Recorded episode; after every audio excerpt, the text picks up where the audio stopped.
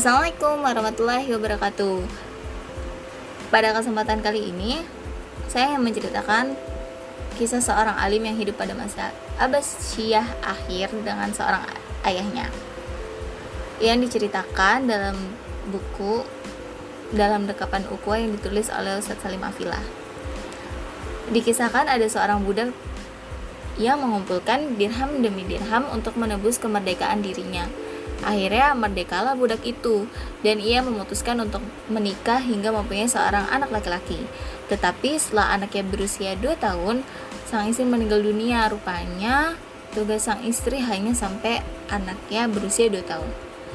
Sang ayah pun hidup mengurus anaknya seorang diri hingga ia mengumpulkan uangnya untuk membeli sesuatu agar ia dan anaknya bisa berjihad dan syahid di jalannya. Saat hari itu tiba, sang ayah berhasil membeli seekor kuda dengan tabungannya dan merawatlah kuda indah dan gagah itu dengan kasih sayang. Hingga sang tetangga pun kagum pada kuda tersebut dan berkata, "Kau mem membelikan uangmu untuk membeli kuda itu sementara rumahmu tidak layak." Bodoh sekali, para tetangga mencemooh. Sang ayah hanya berkata, Aku tidak tahu ini rahmat atau musibah, aku hanya berprasangka baik kepada Allah. Hingga suatu pagi, kudanya pun hilang dari kandang. Sang ayah mendapati kandangnya kosong, tetangga pun akhirnya berujar, sayang sekali kudamu hilang. Lalu sang ayah hanya mengusap dada seraya berkata, aku tidak tahu ini rahmat atau musibah. Aku hanya berprasangka baik kepada Allah. Dengan atau tanpa kuda itu, mereka pun akan tetap pergi berjihad.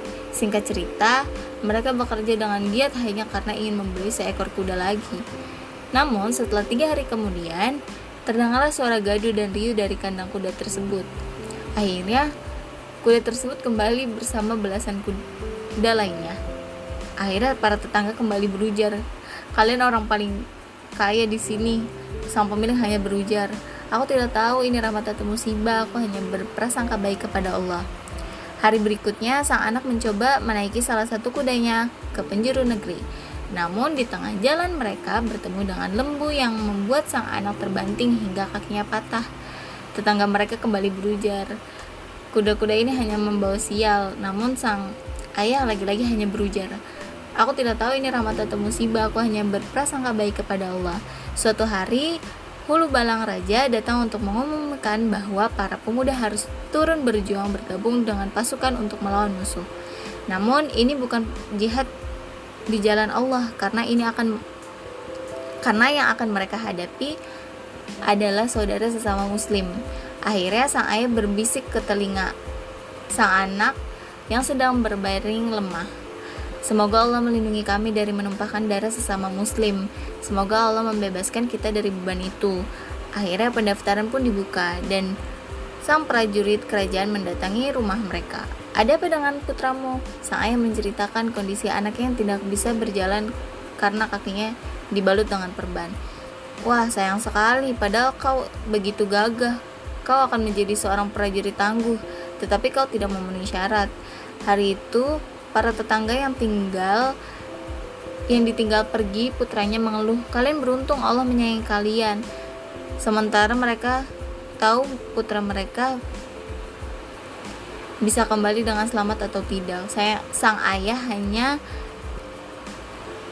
berkata, "Aku tidak tahu ini rahmat atau musibah, aku hanya berprasangka baik kepada Allah." Dengan wajahnya yang ikut bersedih. Sebulan kemudian, para ibu bersedih karena putranya yang tewas di, di medan perang tersebut. Sehingga mereka banyak belajar dari ayah dan anak itu dan mengumumkan kalimat indah mereka, "Aku tidak tahu ini rahmat atau musibah, aku hanya berprasangka baik kepada Allah." Tidak lama kemudian, pasukan Mongol yang dipimpin oleh Hulagu Han menyerbu wilayah Islam dan membumi hanguskan hingga hingga rata dengan tanah. Ayah dan anak itu menyongsong janjinya untuk menjemput syahidnya. Mereka menyambut dengan kalimat agung. Aku tidak tahu ini rahmat atau musibah, aku hanya berprasangka baik kepada Allah. Sebelum mereka mendapatkan syahidnya, sang anak pernah ditangkap pasukan Mongol dan berpindah-pindah menjadi budak hingga kepemilikannya berpindah kepada Al-Malik, seorang sultan Ayyubiyah di Kairo. Ketika pasukan Mamluk menggantikan bangsa Ayubiyah di Mesir, Karya beranjak cepat dari komandan kecil menjadi panglima pasukan hingga menjadi pemimpin wilayah. Terakhir, setelah wafatnya Az-Zahir Hudin Baibars, dia diangkat menjadi se seorang sultan. Nama anak itu adalah Al-Mansur Saifuddin.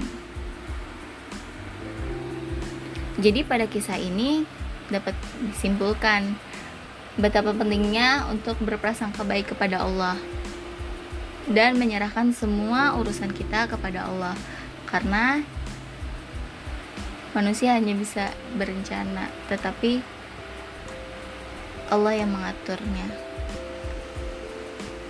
Sekian dari saya. Wassalamualaikum warahmatullahi wabarakatuh